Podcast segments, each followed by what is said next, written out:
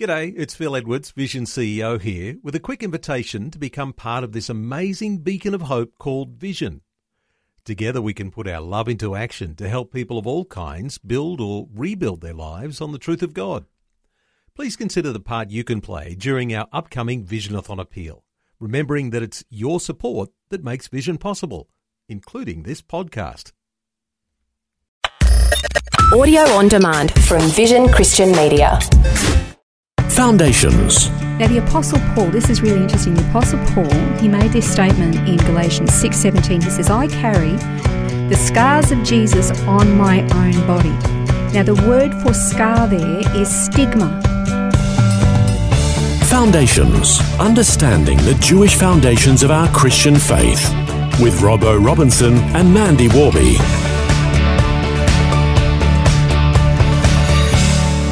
We're in the middle of a study talking about bond slaves and understanding what doors and ear piercings have to do with us as 21st century believers. But uh, we were talking last time about the piercing, particularly, and how that uh, was done with an awl into a, a door, which obviously caused blood to be shed. So, what does the piercing have to do with this, Mandy? Yeah, this is a really fascinating. The slave who, for the reason of love, decided that he did not want to go free, but he wanted to remain um, a slave voluntarily on a permanent basis, he would be taken to the doorframe of the house. And there, then a matsaya, uh, it's something that was used, we would just call it an awl, was used to bore a hole uh, through into the, the doorpost. And the word is only used in two descriptions in the Bible, um, and it would pierce right through the skin of the earlobe, making the flesh permanently marked.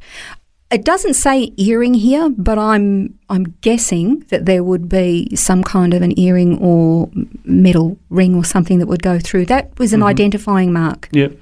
Now the apostle Paul, this is really interesting. The apostle Paul, he made this statement in Galatians 6:17. He says, "I carry the scars of Jesus on my own body." Now the word for scar there is stigma. Have you ever heard of stigmata? Mm-hmm, they, yeah. That was like the piercing, that what they called the mark of Jesus' crucifixion in his hands and feet. Now, the Strong's Concordance definition, it's from a primary um, Greek word called stizo. It means to stick or to prick. Um, it's a mark that was incised or punched, and it was done uh, to, it's like a recognition of ownership. And figuratively, it's a scar or service of, like a mark, a mark mm-hmm. of service. So a description goes like this it's a mark pricked in or branded on the body. To ancient Oriental usage, slaves and soldiers bore the name or the stamp of their master or commander. It would be branded or pricked or cut into their bodies to indicate what master or general that they belonged to. And there were even some devotees of various different gods and religions who would stamp themselves in this way to say that I belong to this this or that God or whatever. Mm. So it was like um, a voluntary, willing um, submission by accepting this mark in their bodies to say, I'm owned by this particular god, goddess, or a general in the army, um, or this is my owner as a slave. Mm. And it was a willing one. And so that's basically Paul was was basically saying this I bear these marks mm. of Jesus Christ in my body. He's saying stigma. Now, if you have a, a, read through the epistles, you discover that Paul was flogged, he was stoned, he was beaten, he was shipwrecked. I mean, the man I think was probably covered in scars, mm. but none of them were piercings. Yet he has claimed those scars as though they are a piercing to identify with Christ. Mm. And I, I, he also said in numerous different places that I am a slave of Christ, I am a bond slave, he is my master, we are bought with a price, we are owned, we are not our own anymore. So he had this this ongoing use of language to associate himself as a bond slave, willingly taking the marks, the stigma on his body, so that when people look at him, they identify him with Christ. Yeah. Um, that's amazing to me. Oh, absolutely. And I guess you can see, because as it says, he willingly took that, you know, so when he was beaten, it was like he was doing it, you know, with thanksgiving. Yes. saying, I'm doing this because I want to be identified with Christ. Yeah, exactly. But the other thing too is that if you look at the life of Jesus Christ himself, he had permanent scars as well. Now, when he went into Gethsemane and he was praying on the night that he was arrested, make no mistake, he didn't particularly want to go through with it. Remember his prayer? He said, God, if there is any way, if Yeah. there is any other way that we can make salvation happen for the world, Yeah. please let this cup pass from me, but not my will, but yours be done. Yeah. And I, I like what Dr. Missler, I like referencing Dr. Missler because he was he was just a, a champion of the word. But the truth is, if there was any other way that we could be saved, then Jesus died in vain. Mm. You know, the world will tell you that you can be saved in any any number of ways, or it will tell you that all religions are the same, and we all worship the same God, but just in different ways. We just call him different things. But if they deny Christ, if Christ is taken out, if substitutionary atonement is taken out, then Jesus died in vain. It was for nothing. He, he didn't need to die if that was the case. So why did he? Yeah.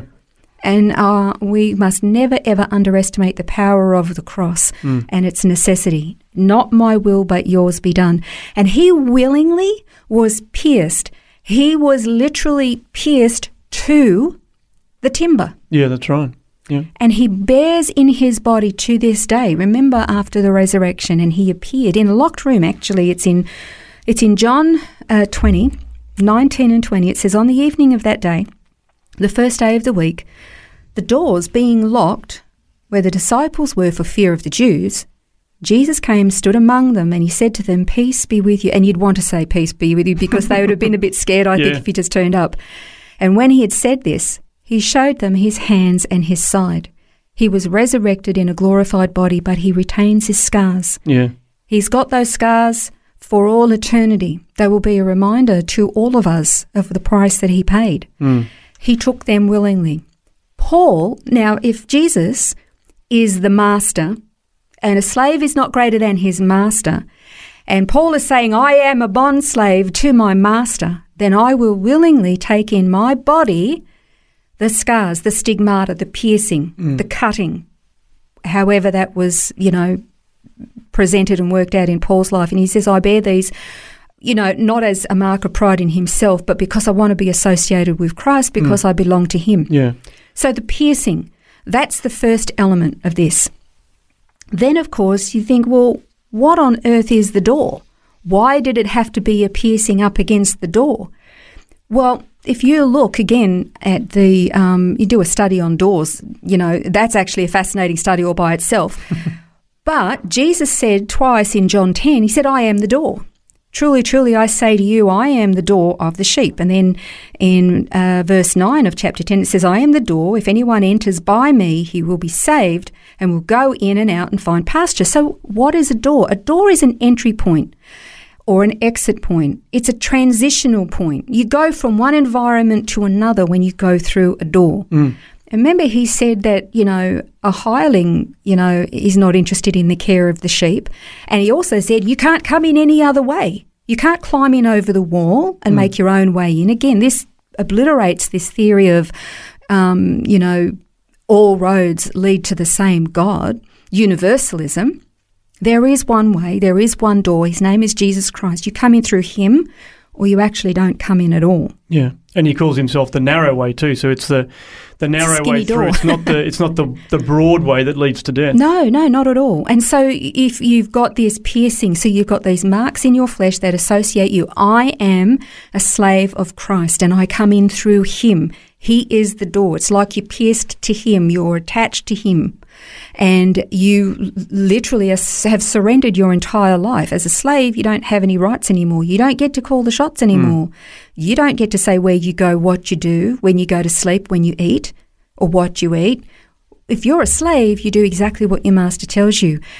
The difference is, is that our master is a good master and he looks after his, his children. He, he's, he's adopted them into his own family. He meets every need and he takes good care of them. And their, you know, their eternal security is absolutely assured. So he is the door. He's this transitional way. We're running out of time in this program, but we're going to have to come back and explore this some more in another program because I know that there is some very interesting rituals that uh, take place in the temple with priests and lepers. And I'm keen to find out more about that, but we'll need to do that next time. I know you wouldn't actually think that Mm, there was yeah. some kind of a connection between a priest and a leper, but there really is, and it's an, and it's fascinating with regard to slavery, bond slaves, and freedom. And there's a connection with ears as well and all that, so we'll explore it Yeah. more. We'll do it next time on Foundations. This has been Foundations, a look at the Jewish foundations of our Christian faith. For study notes, resources, and more, see vision.org.au slash foundations. Thanks for taking time to listen to this audio on demand from Vision Christian Media. To find out more about us, go to vision.org.au.